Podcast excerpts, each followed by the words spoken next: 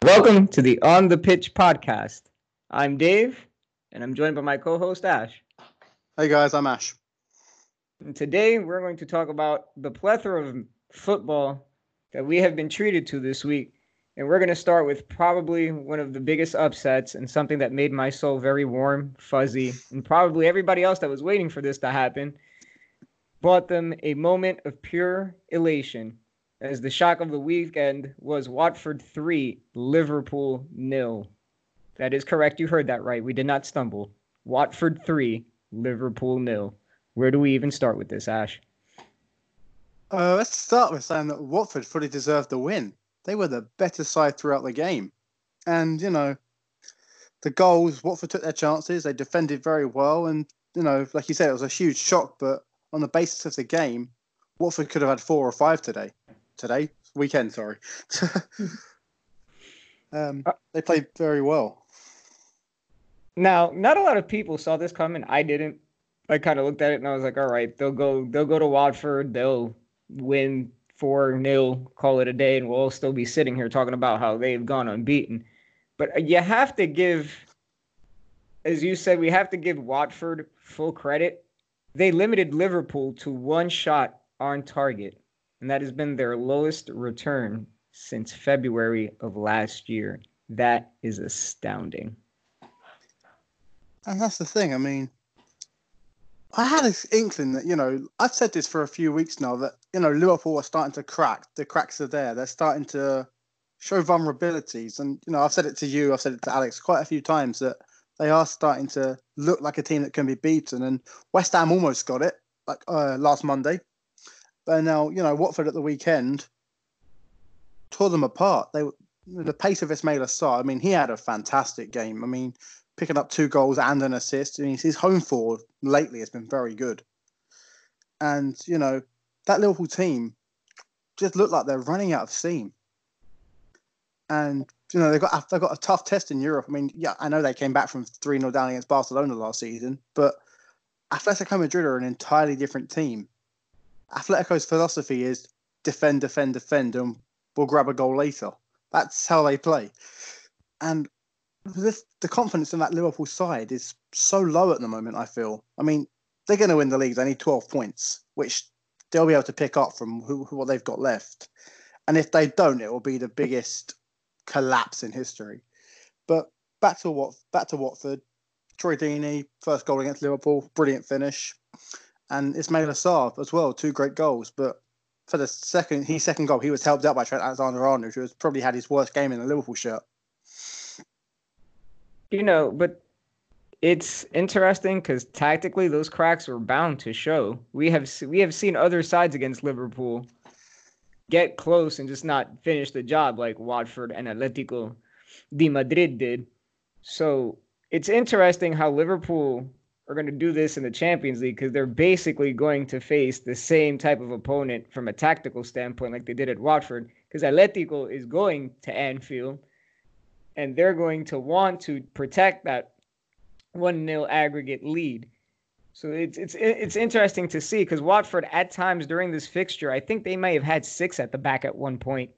So at any point in time, Liverpool's trying to get forward, trying to break down a back line that is was consistently either playing with five or six defenders at the back. And when Watford had the chance to spring on the counter, they did exactly that. They sprung, but they made it count. I don't know what I'm more shocked by the fact that Watford scored three or that Liverpool was held to none.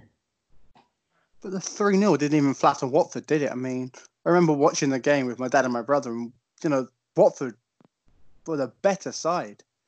Like, like I said earlier, but the 3 0 didn't flatter them. They could have had four or five. And this is a team that lost one of their best players in Deulofeu early on and it didn't even phase them. Roberto Pereyra came on, picked up where Deulofeu left off, and the team just. I mean, this is a Watford team that at the start of the season couldn't buy a goal, couldn't buy a point, and now. I said to you last week, I think they will escape relegation because they'll pick up enough points. I mean, they've had a bit of a tough run of late again, which is usual for a side fighting relegation, but huge three points against Liverpool and it's going to boost their confidence crazy, like crazy, because they're the first team that's done it in the league, ending their 44 match unbeaten streak. matches like these are always tricky because when you get these these sides that are fighting for survival, it always seems like the pressure seems to be more on the better side. So in this case, Liverpool having all that pressure with the the Invincibles talk, as I hold up my air quotes, and the pressure that they have with trying to finally win the league after 30 years, which sadly they're going to do, having the expectations in Europe that they do.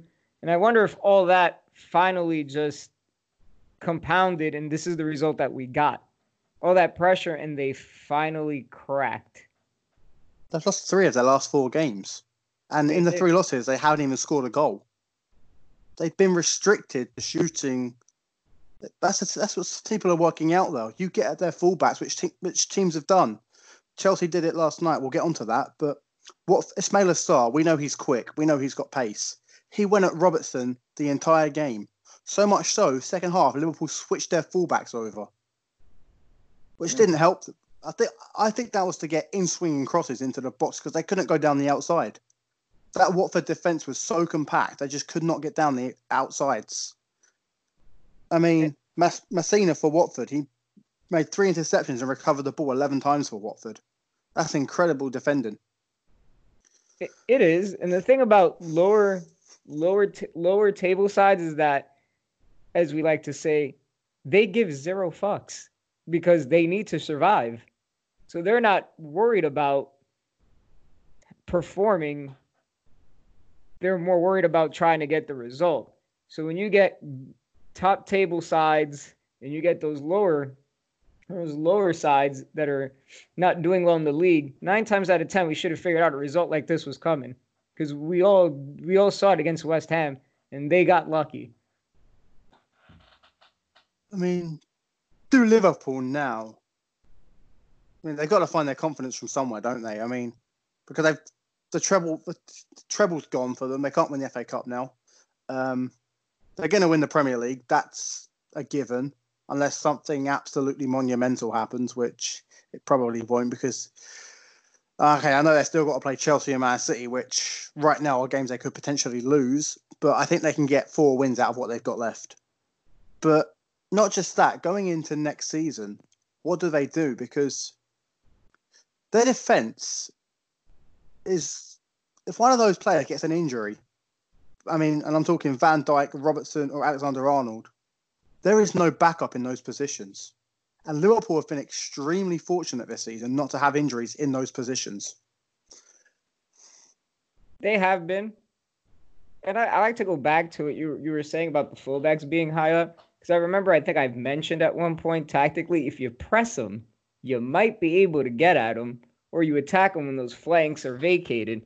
And now, as good as these people claim that Trent Alexander Arnold is is the greatest thing since sliced bread, which I highly, highly, highly disagree.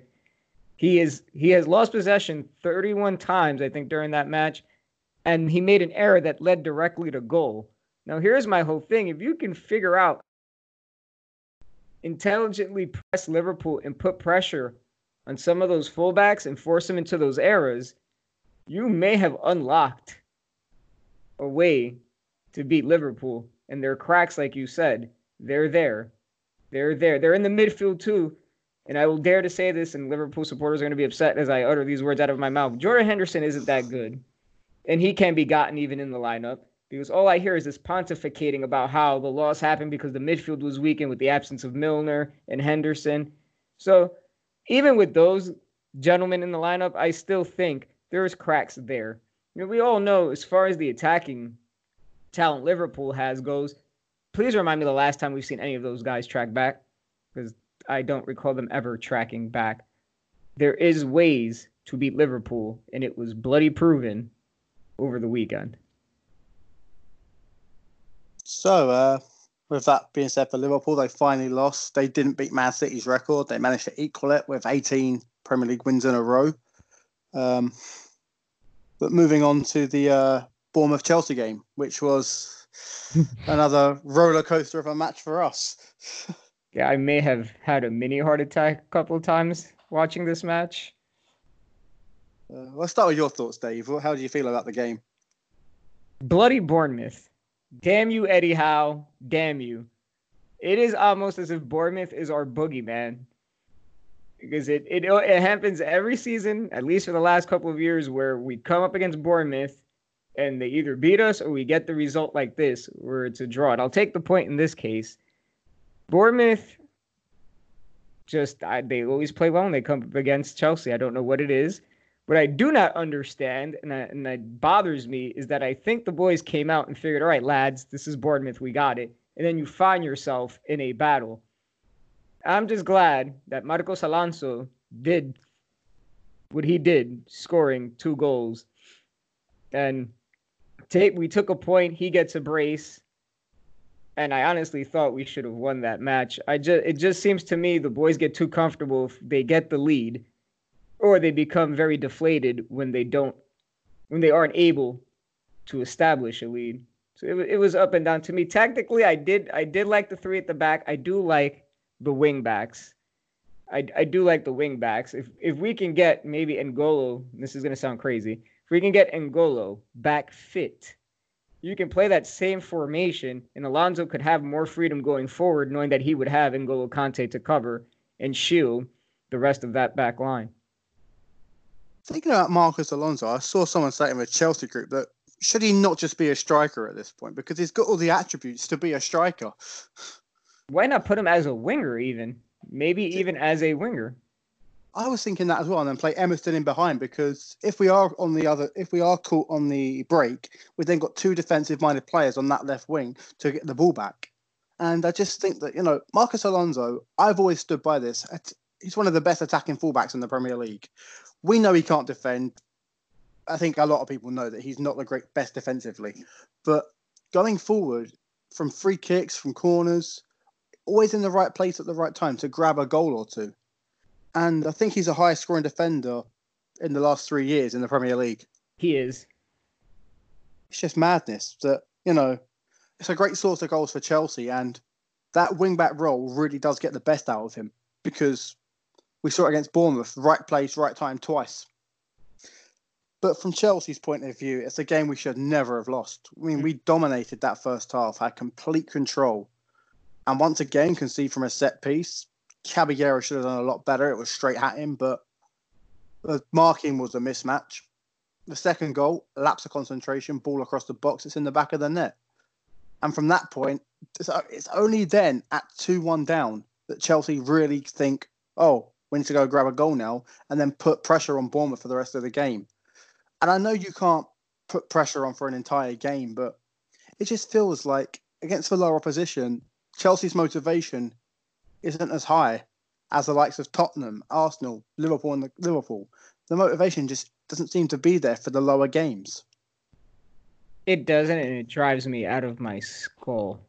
It almost, it's to, to you said, it's almost to a fault where they just come out and they're like, oh, it's just Bournemouth. And they just, for some bloody reason, play down to their opponents instead of putting them away, which they could have done. We could have easily went into halftime, and this could have been easily 2 3 nil our way going into the half because we missed a lot of chances.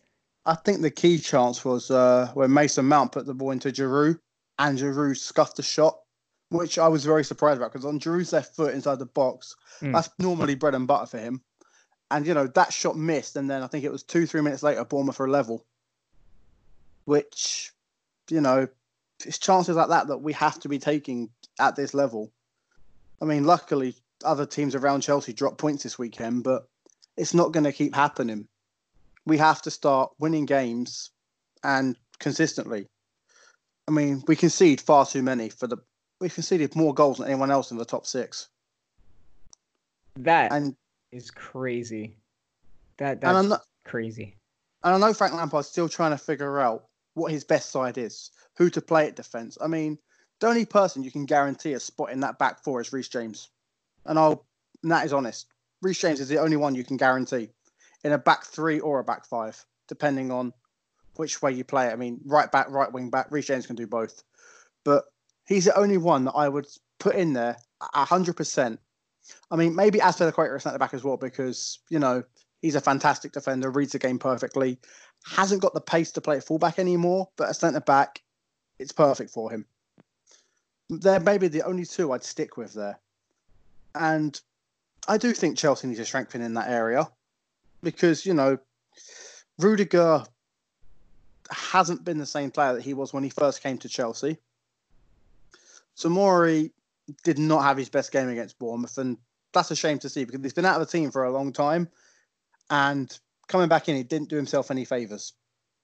Uh, Andreas Christensen, he's been okay. He's been better of late, but I think Chelsea should probably cash in on him and bring in a better centre back. And Kurt Zouma, I'm okay with Kurt Zouma. I think he's had a good season. He's just had not had the consistency of a partner next to him where he can develop as a player and develop that partnership. But it'll be an interesting summer defensively wise for Chelsea. It will be. I think with Frank, he just needs to stick with a back three. We play better with a back three. He has the players that are more than capable to play in a three in a three in a three back system. It's just a matter of getting the right guys for the job on the pitch, for lack of better words. And once he figures that out, we'll be fine. Maybe a couple more signings in the summer. But we have played some of our best games where we have had three at the back. And it doesn't take a bloody rocket scientist to figure that one out. If you watch it, we look better with three at. We've always looked better, in my opinion, this season with three at the back. And some of our biggest biggest victories have come because we've played three at the back. And this is the first time that these two sides have drawn in the Premier League in the previous nine meetings with Chelsea won five and Bournemouth is one four. Although when you watch these matches, you would beg to differ sometimes. I couldn't believe that when I saw it when I looked at the stats and I was like, wait a minute, first draw in the Premier League. That's because it's always either Bournemouth, like I said, since they've come up, they've always managed to somehow have something over Chelsea. Um, they've always managed to get results against us. I mean, the 4 0 last season was just we're not going to talk about that because it was horrific. But as for Bournemouth, it's a well, that's a big point for them. But they need to be winning the games against teams around them if they want to stay up. Uh, I know they have beaten Man United this season. They came close to beating Chelsea, and they've got Liverpool at the weekend, which will be a huge test for them, especially because Liverpool will be looking to bounce back. But it's like I said to you before, Liverpool. I mean, Liverpool. Let's say Liverpool, Liverpool, Man City aren't desperate for points, whereas the teams in the bottom half of the table facing relegation, they need those points more. So it'll be an interesting game for sure because we know Bournemouth can turn up against big sides, but it'll be an interesting one for sure. Looking forward to that. I guess we can move on to North London. Apparently, there's a club there and they don't do much winning. Jose's side only manages two goals in a loss to Wolves over the weekend. And funny enough, usually when you say Jose and two goals, the the assumption is that they win because Jose is so defensive. However, that was not the case, as it did finish in North London, Hotspur two, Wolves three. Your thoughts, sir? Well, uh, good on Wolves. They didn't give up. Was behind twice and they won the game. I mean, the Wolves players, I admire them. I mean, I like watching Wolves play. They're such a good side. They've got quality throughout. And, you know, they're a team that, again, play three at the back, which is a, I think it's a balanced formation because when you're out of possession, you can drop back, five in defence, solid. When you're attacking, push your fullbacks up as far as you can. And Wolves have the fullbacks to do that. I mean, Matt Doherty is an extraordinary player. I mean, he's been at Wolves for such a long time now. And he's always getting goals. I mean, he scored in the Europa League midweek and he scored again at the uh, weekend for Wolves. I was going to say Tottenham there for some reason, but you know, Raul Jimenez, who the rated striker, scores again. I mean, he's got 13 goals for Wolves this season, which has earned them 16 points. And you know, Diogo Jota, who is banging form at the moment. Wolves are just a well-oiled machine that brilliant manager, okay, they love their Portuguese players, but it works for them. And, you know, they could realistically be in the Champions League next season because they're now level on points with Man United. And, it, you know, you don't see Wolves dropping too many points because they win most of their games. And for a team that's only their second year back in the Premiership, I mean, they're, they're already into the Europa League quarterfinals. Or is it the last 16 of the Europa League? I'm not sure. Uh, I gotta check that. I'm not even sure, honestly. I think it's the last 16 of the Europa League, sitting sixth in the Premier League, and for a team that were in the Championship two years ago, that's just incredible. Like the way they've researched and the team they've built, and it's not even an aging team; it's quite a young squad as well. But it's got the right balance of youth and experience, and they always seem to bring in the correct players. Um, as for Tottenham, well, there's not much to say. There's not. There's nothing to say, is there? I mean, they. Not much. They have problems. I know they're missing their two key strikers. I mean, they're toothless up front right now, and mm. it's probably going to cost them Europe Champions League football. I'm going to say this: with Harry Kane in that lineup and fit, they're still toothless up front. Look who the manager is. let's just start. Let's let's just call it what it is. Jose Mourinho has not moved on from what brought him so much success to what modern football is now.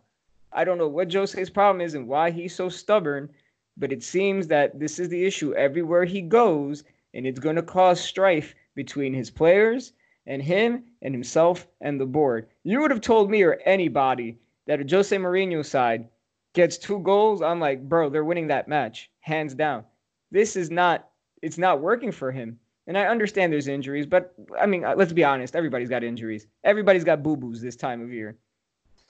What I will say to you is, you say about Mourinho's style of football. How, how come? I think this is an unfair debate, but Mourinho gets criticised for his style of football, which is exactly the same as Diego Simeone's. Yet Diego Simeone gets a lot of praise for how he does it. Why is there that contrast? Because Jose's not a dick to the point. Jose's not jo- Jose's a dick and Diego's not a dick.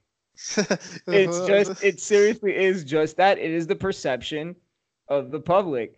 Maybe there are some subtle differences in the way they play as far as the formation. Because with Diego Simeone, you know he's coming out most times in a 4-4-2.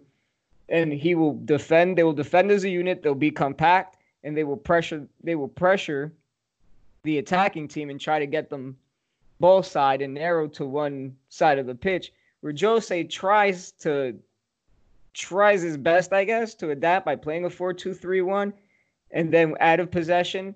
You can see with Spurs out of possession, there's times where he he gets brave for him anyway, and he'll try to sit there in a mid block, in a compact mid block, trying to hit on the counter. There are small little nuances that are different. But if we're going to be real here, I mean, people love Diego because he's Diego, and Jose's a dickhead, and that's why people don't like him. And that's why he gets criticized more for the style of football than for the reasons Diego doesn't get criticized. Because you're right, it is the same type of football. The only difference maybe is just the formations that they play.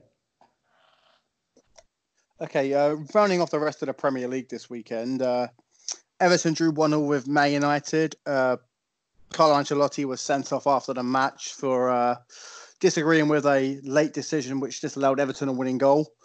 Uh, mm.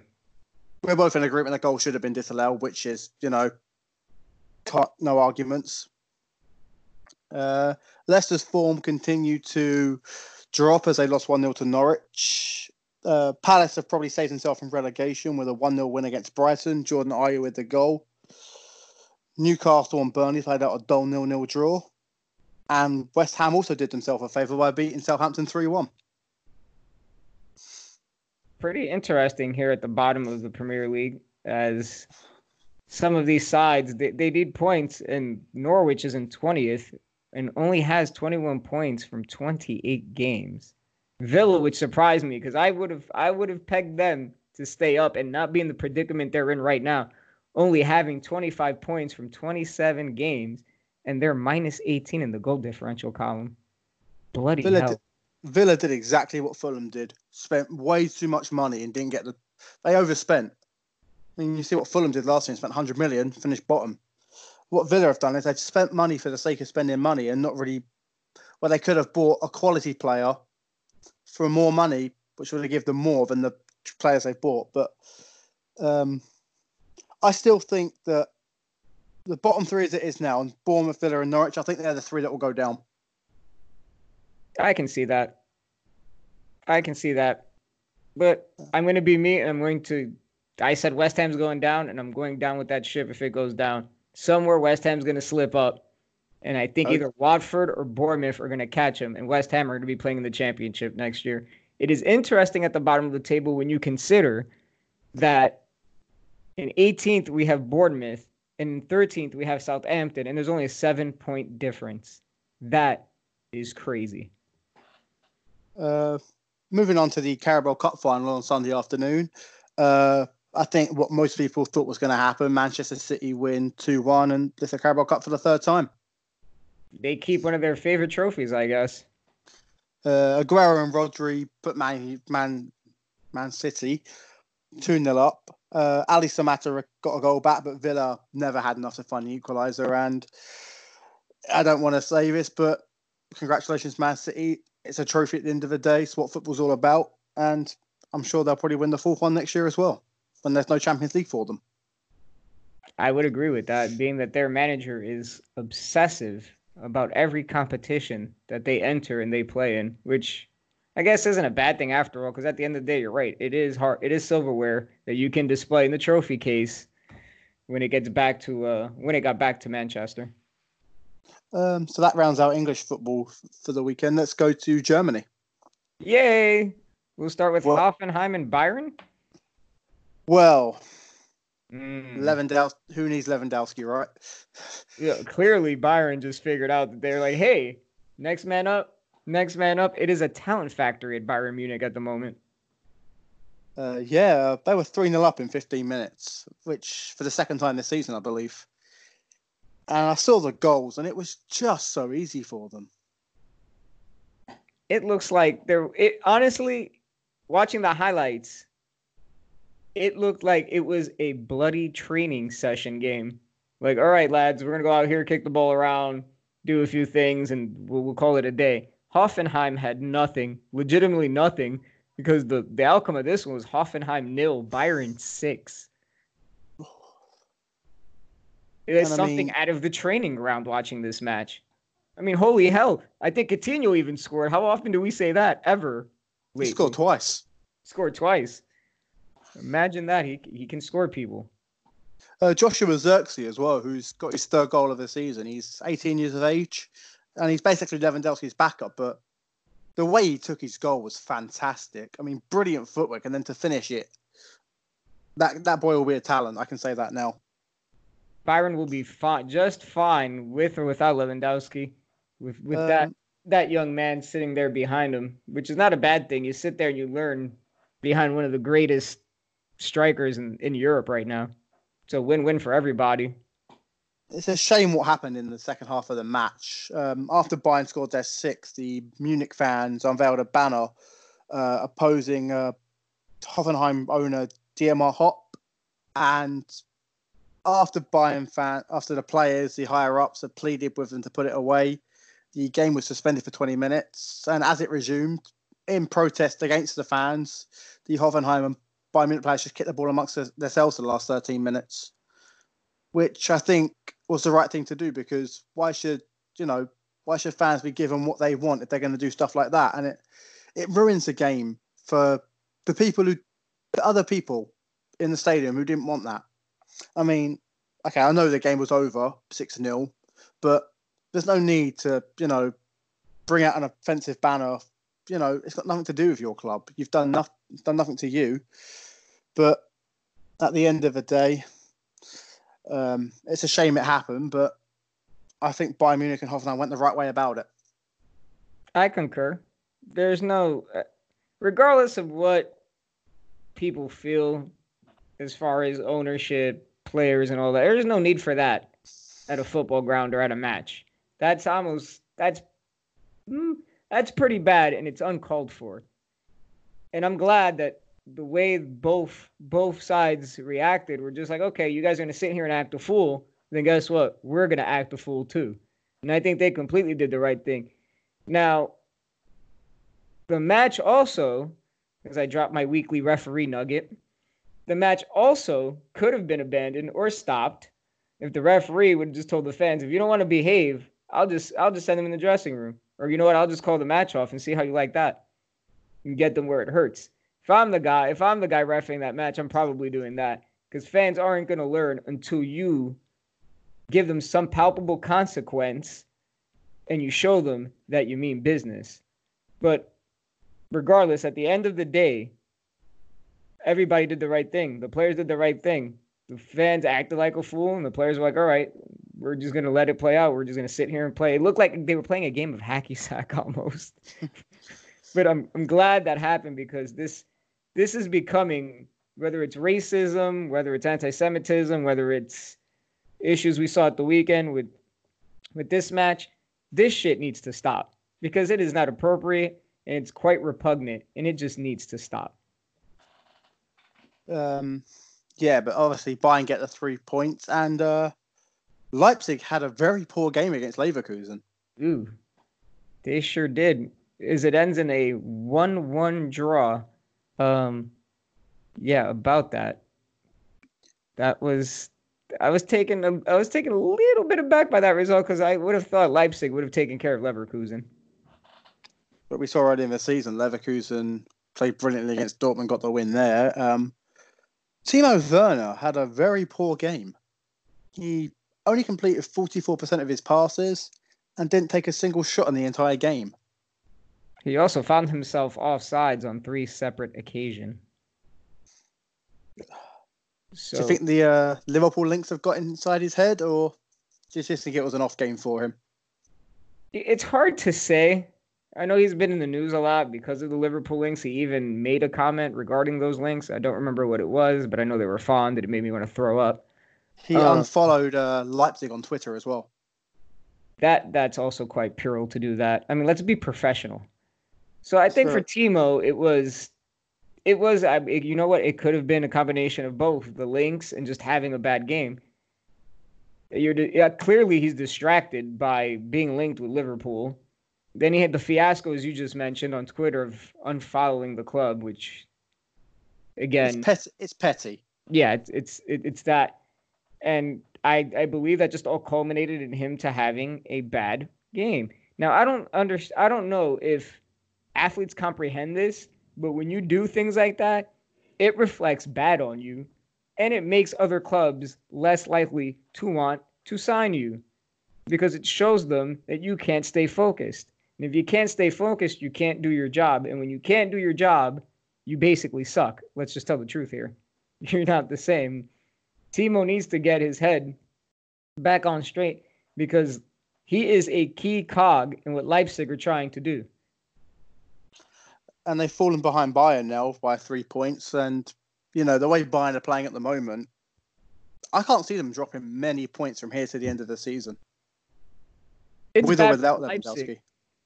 It's bad for Leipzig too because he is such an intricate part of that attack, and when you only manage two shots on target and 37% of the possession, you're bound to have performances like this they might have been even lucky to draw and in the end ultimately not lose. It was not a good day for Leipzig, that's for sure. Um, moving on to the other game in Germany, uh, Dortmund win again. They beat Freiburg 1 0 thanks to a Jadon Sancho close range finish. I would have thought this match would have entailed Dortmund whooping on Freiburg. Apparently, I know nothing. At the end of the day, surprised at the scoreline. I mean, it was one no. But at the end of the day, it's three points. This is true. Th- this is true. not going to contest that. This is true.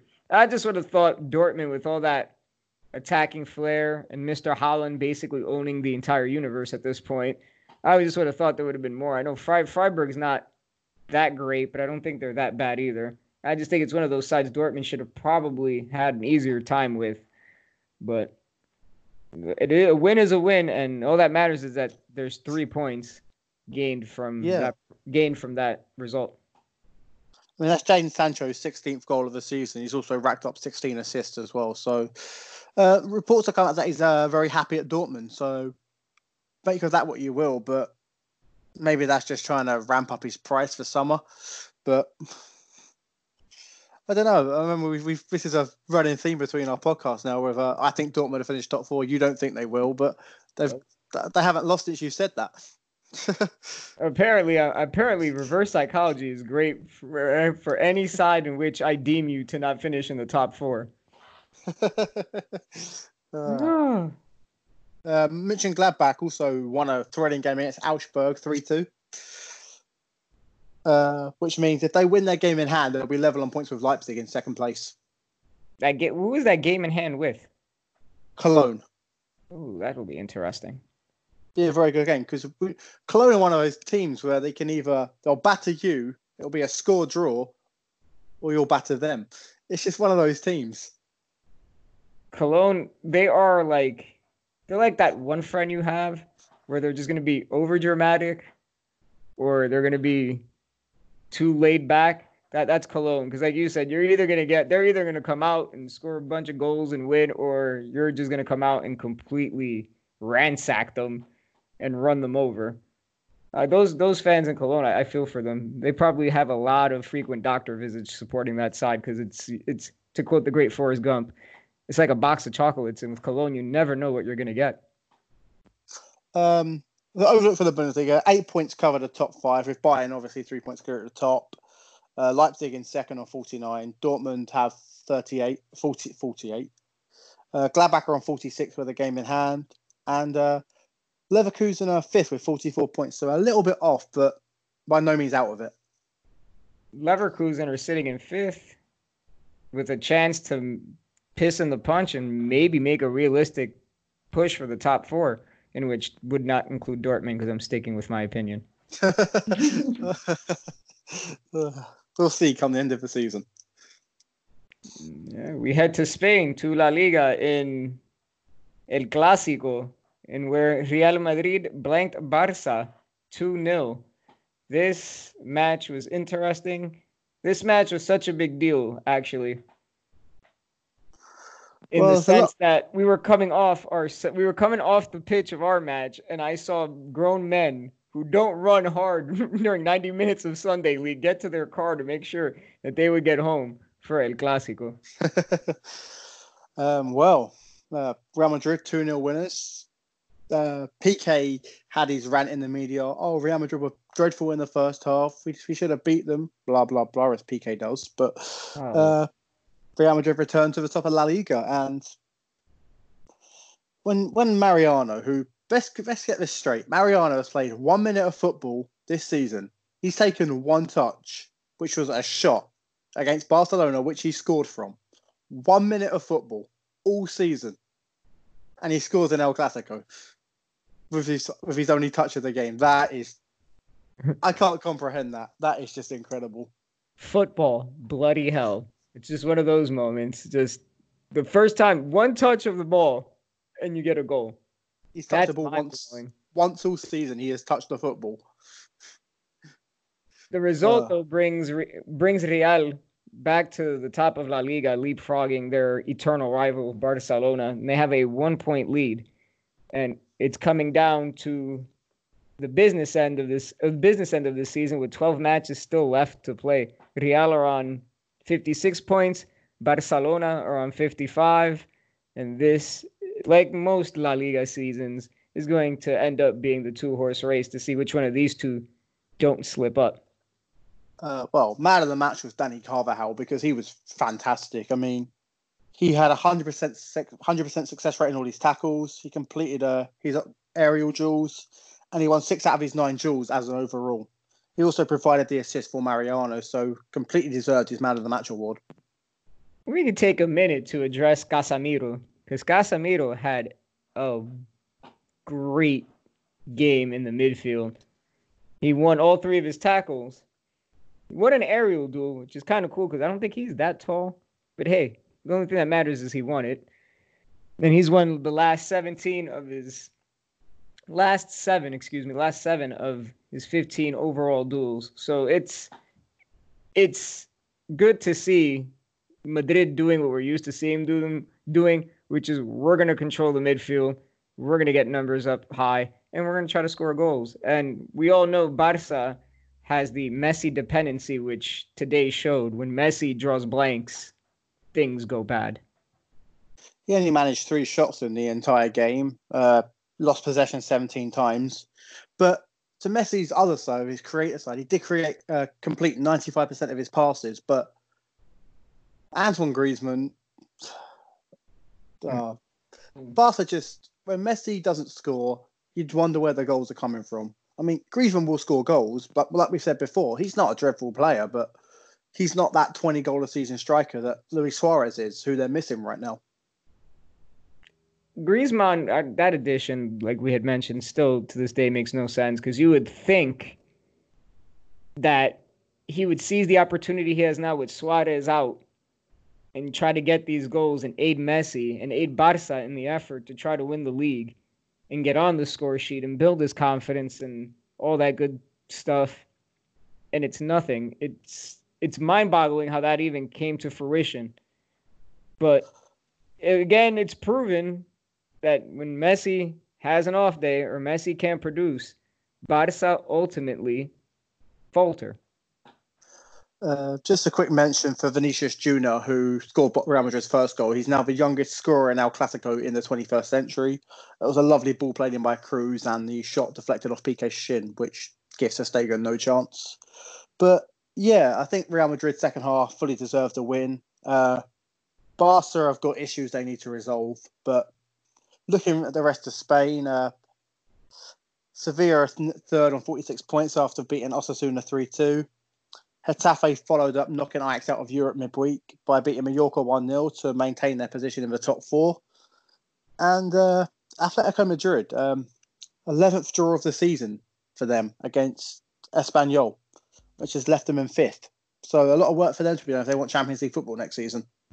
They have a lot of work a lot of work ahead of them. So and, if and just to end off in Spain, if Real Sociedad are able to win their game in hand against Eibar, they'll leapfrog Atletico Madrid. Wow. I couldn't even fathom that. Wow. So that rounds out uh, Spain this week. I guess we'll head over to uh, to Italy, where this just in, everybody. I don't know if you know that the sky's blue, but that Immobile, man, he's pretty good at football as Lazio beat Bologna 2 0. But he didn't score this time, did he? no, but he is still always directed.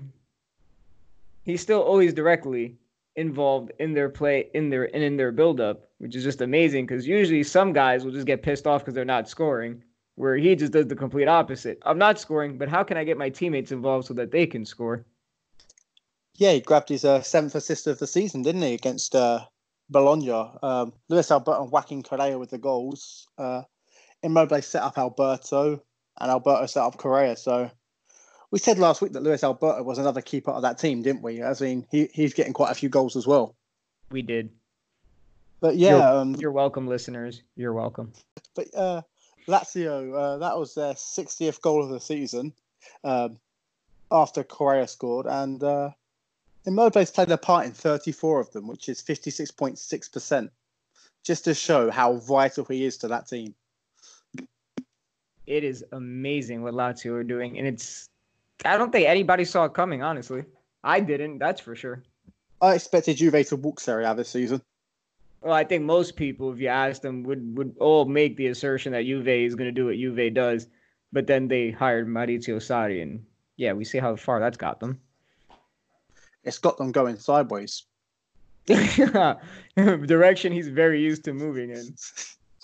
Um, but yeah, they're now top of the Serie A by a point. Obviously, Juventus have a game in a, game in hand, which is against Inter Milan, and Inter Milan have two games in hand, one against Juventus, one against Sampdoria. So, uh, be interesting.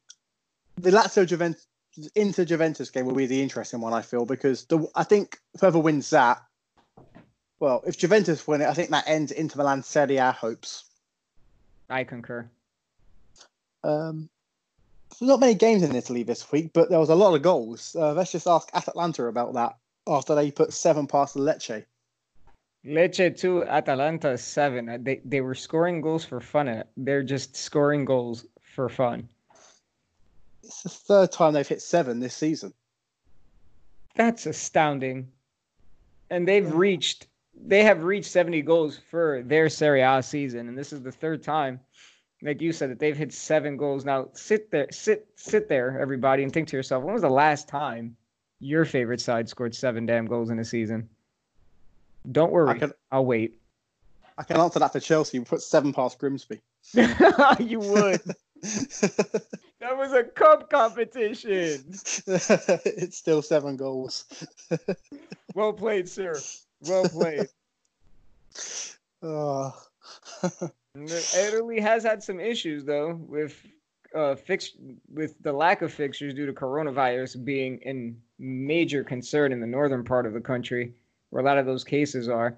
And um it's interesting to see how this affects the rest of the league because like you said there are other sides that are going to have games in hand and that's going to be an intricate part in how the top 4 in Champions League football plays out, not just the title. Yeah, especially with Inter, they've got to play Thursday nights in Europa League as well. So that could really hinder their season a lot more now with having to cram extra games in. It, it's going to be interesting. And we all know if Inter, if it's anything Antonio Conte does well, it's bewailing, bewailing the compounding issue of fixtures. The players aren't getting enough rest. We need to do something about this somebody tell him to sit down and relax. He's never done good in Europe anyway. At some point, they'll they'll be out of the Europa League and they'll be trying to get whatever they can get out of Serie A. That's my hot take for the week, everybody. So yeah, Atalanta hit seven goals. Duván Zapata got a hat trick in that game. Uh, nothing much happened in Ligue 1. Um, PSG won, which is really all that matters out there. So mm-hmm. we're gonna just, we're gonna head across to Monday and Tuesday's FA Cup games the oldest cup competition on the face of the planet, and the I'm very, best, very, very fond of it. The best cup competition in the world. Amen. So the, we are going to talk about Chelsea and Liverpool. Chelsea two, Liverpool nil, and this is the part where I just smile and I don't know, just let you take it from here. Well, I smile. Well, the last two times Chelsea have beaten Liverpool in the FA Cup, we've gone on to win the trophy, which is so you know there's a chance. So um, you're telling me there's a chance? Well, there's always a chance. uh, Willian gave Chelsea the lead after 13 minutes. Uh, after some fantastic goalkeeping from Andrew. No, I'm joking. He spilled it. Um, uh, it was straight at him, and you know that's like I expect Kepa to do at some point. But we'll get we'll come on to Kepa in a bit. But uh, yeah, Chelsea's pressure from the goal kick. Uh, Fabinho lost it. I think he had a very poor game. Uh, he lost the ball on the edge. Willian, edge of the box. That's what Willian does it wasn't a great shot, was it? I mean, it was straight down Adrian's throat. No, but hey, we got the end result we wanted. It ended up in the back of the net. Oh yeah, and you know from there, Liverpool didn't. I mean, they looked okay in the first half. They created some chances, but Kepa was fantastic in goal, and I was worried about this because Caballero's not done badly since he's been given the jersey, but he hasn't really, and he's made some fantastic saves, but still been conceding. And for Kepa, who's been out the team for six weeks, to come back in and put on a performance like that, he looked dominant. He looked confident, which we have not seen from him since last season. And I'm I'm happy because I know there's a lot of rumours about other Chelsea goalkeepers coming in or Chelsea looking at another goalkeeper. And I wouldn't I'm still not against that, not at all, but I am so happy for Kepa that he's been able to put on a performance like that, and I really hope it gives him a boost for the rest of the season because if we want top four, we're going to need to uh, have a top goalkeeper, and a performance like that is only going to do work wonders for him. It is, and his confidence should be rising, and hopefully he's gotten the point after being frozen out and left out. Maybe he's got the point that he needs to to get his stuff together and be the keeper that he honest quite honestly got paid to be. He made three amazing saves in succession, which kept the door shut on Liverpool in the second half, where he was um, barely tested going forward. And uh, Liverpool's own Ross Barkley, everybody, puts the game out of reach as he runs from the inside of his own half with the ball and finished in the bottom left, giving Adrian not a bloody chance to make a save looking at that, um, when he got it from inside his own half, I think, come on, just pass it to Pedro, pass it. He's like, he just kept running. I was like, oh no. And then he finished. I was like, bloody hell, he's only fucking gone and done it. And like, credit to him. He did fantastically well with that ball. It reminds me a little bit of the Hazard goal against Arsenal, where he put uh, Coquelin on his arse and just ran the length of the pitch. But not as good as Hazard, but still a brilliant goal to send Liverpool out the FA Cup, which is always great news. Speaking of confidence, we saw with maybe we saw with Kepa with his confidence increasing. I, am pretty sure that may have had the same effect with Ross too. He's been catching a lot of shit from people, and it's just good for him to get that goal and to know like he's talented. It's there. We just for some reason it's not consistent. I would like to see it more often, but I imagine he must have been elated scoring against what in essence is his hometown team and making sure that that score was a score that essentially put them away and got us on to the next round of the FA Cup. What I do want to mention is that the key player in that game was 18 year old Billy Gilmour. He was fantastic. I mean, what an absolute brilliant game he had. He's, and how old is he? He's 18 years of age. Wow. And he played like he's been playing football for 10 years. I can tell level. his age by watching him on the ball. He he he bossed the middle of the park against grown ass men. Uh, Billy Gilmour won both his tackles and completed six of his eleven duels. So you know he didn't just people think of him as a passing midfielder, but he got stuck in. He won the ball back, and he wasn't scared. Like he just looked like it was a stroll in the park for him. And he's given Frank Lampard a real selection. I mean, before the game, Frank Lampard said that he does he was in the team because he deserved to be there. And with the injuries Chelsea have now in Kovacic and Kante, with and Jorginho suspended, you have to think that Billy Gilmour will start against Everton at the weekend alongside probably Loftus Cheek potentially and Mason Mount or Ross Barkley, because that's the only options we have left in midfield. But for him to put on a performance like that in a big game and the maturity he showed as well. Like he wasn't erratic. You know, he did all the right things. He didn't try to be too clever. He just kept it simple when he needed to. And I think he's got the similar composure to Ethan Ampadu. And I think that he could be a real star for Chelsea going forward. He will be.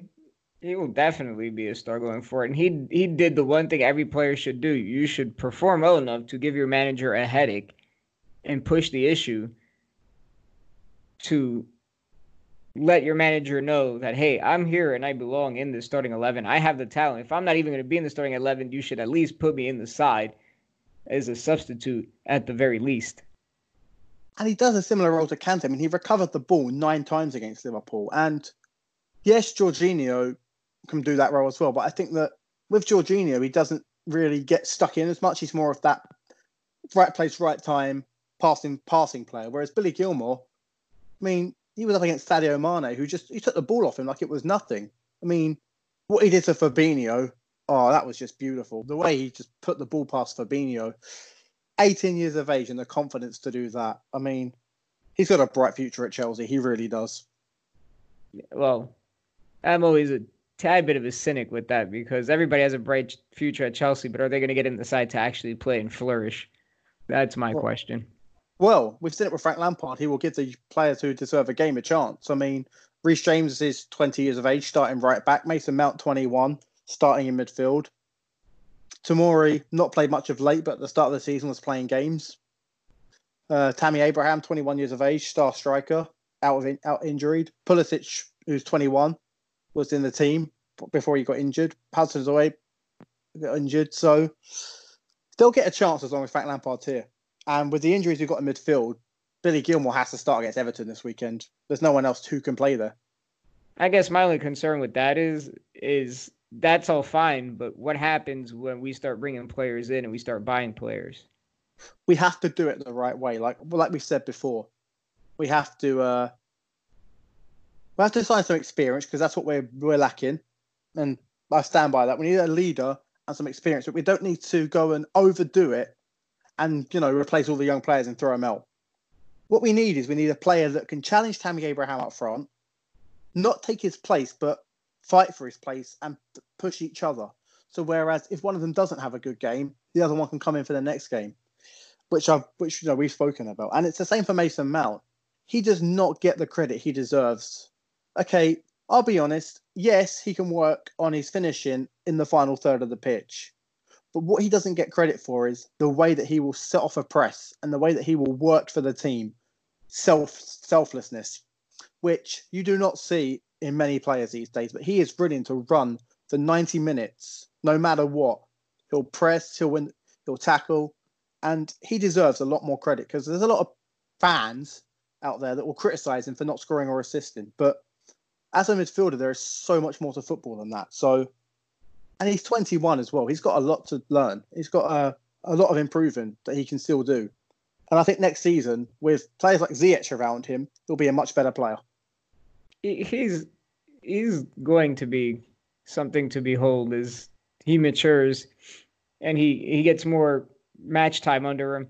People also forget too, in the with this modern game and the fascination of goals and the excitement and all of that. People forget if you've played the sport and you've played midfield, you kind of understand that as your job as a midfielder, you have to be able to do it all. You got to work hard to get the ball back. You have to work hard to distribute that ball to the more creative players. You got to work hard to initiate a press.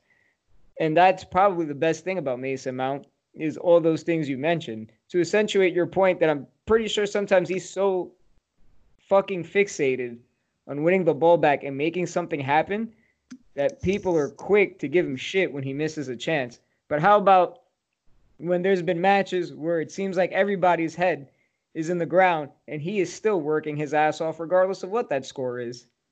He plays for the badge, which is Rare. not what you can these days, yes. But uh, for Liverpool, uh, they're at the FA Cup. They, have still got the league title, I suppose, but yeah, they need to pick themselves up from the rocky period they're having it's not gonna get any easier. They have to. I mean, I know the match is at Anfield, but it's still quality of point in Atletico de Madrid, and Atletico de Madrid going to do the same thing they did in the reverse fixture, and a, and a Liverpool at Anfield, are they going to be able to decipher how to beat Atletico de Madrid? Because a lot of these so-called pundits are saying, "Well, it's at Anfield." Last time I fucking checked, Anfield doesn't physically play football, people. It's the well, 11, 11 starters that roll out on the, the pitch that play football. What I will say is this Liverpool will score at Anfield, so I reckon Atletico have to get an early goal because Liverpool will score at Anfield. I'm going to say this because I just like to be recalcitrant. I'm just going to say this. Atletico are going to get an away goal. Atletico are going to get away goal, and we're going to see what happens. Because this whole magic of it, it's almost people guarantee them to score at Anfield. And I'm like, no, I, I don't bloody care about Anfield. Know this Atletico de Madrid is a worthy opponent. And if I've learned nothing from Diego Simeone, is he loves being the underdog and pissing in the punch. I feel Atletico de Madrid, I, I feel that the the chance that they have to beat Liverpool at Anfield is very, very, very likely to happen, especially Liverpool's experiencing a dip in form. That's just me. It'll be an interesting game for sure. Uh, rounding out the FA Cup games that have also already taken place this week, uh, Arsenal beat a spirited Portsmouth 2 0 at Fratton Park with goals from Sokratis and Eddie Nketiah. Um, Newcastle overcame a very late scare by West Brom to win 3 2. I know Alex will be happy to hear that Miggy Almiron got two goals in that game, and they were both brilliant goals as well. Um, the third came from Valentino Lazaro. Sheffield United defeated a stubborn Reading side 2 1 after extra time. Uh, goals from David McGoldrick and Billy Sharp sent them through to the quarterfinals. And we have a few more FA Cups that remain this week. So maybe we'll do a little score prediction on these this week to see how they go, if you're up for that. I'm going to try to properly prognosticate some stuff, but can I just have one second to talk about Miguel Almiron? Just because it popped into my head, right? Because he gets a lot of shit and I don't appreciate it. Yes, he came from LF, MLS, and we know what MLS is. Here's my thing, though. He came from a very attacking, fluid system that Tata Martino ran, and it worked brilliant for him, and he had the pieces around him. Yes, this is the Premier League. Yes, it's more physical. Yes, it's a pain in the ass. But Miggy is doing the best that he can. And I think those two goals are going to help him boost his confidence because people forget there's a big difference from Tata Martino to fucking Steve Bruce, who talks about bacon in his pressers. For those of you that haven't seen it, go to YouTube. it's grade A hilarious. I promise you. So I just want to put that out there. You can't just sit there and berate poor Miguel Almiron because for those of you out there who have never kicked a football before, there's a lot of things that contribute to the way a footballer performs, and the system and manager is one of them. And I say that as a current player and a current coach. That's all I wanted to say about Miguel Almiron. The talent is there in the right system. That man is going to score goals. I said to Alex yesterday after the game, I said he's too good for Newcastle. Thank you. Th- Ash, thank you. Because that that's the truth. That is the truth. It's it's it's not always the player being the sole issue when they move clubs and leagues and countries. Sometimes it's literally the system. I mean, what do you see at Newcastle that screams talent or that screams quality? Because I don't see anything. Newcastle don't. I mean, their forward players don't score enough goals. I mean, they've got some very exciting talent in that side as well. But it's not. It's the team that doesn't seem to work. It's the team. That and you know they've got Alan St. Maximin.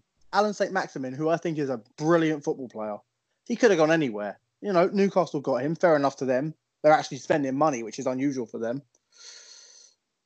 But you know, Miguel Almiron is their top scorer with six goals, but a lot of their goals come from their centre backs, and that's okay. But you know, it's a, a goal's a goal. It doesn't matter who doesn't matter who scores at the end of the day. But when you've paid forty million pound for a striker in Joelinton, you want more because he has not been brilliant in the Premier League.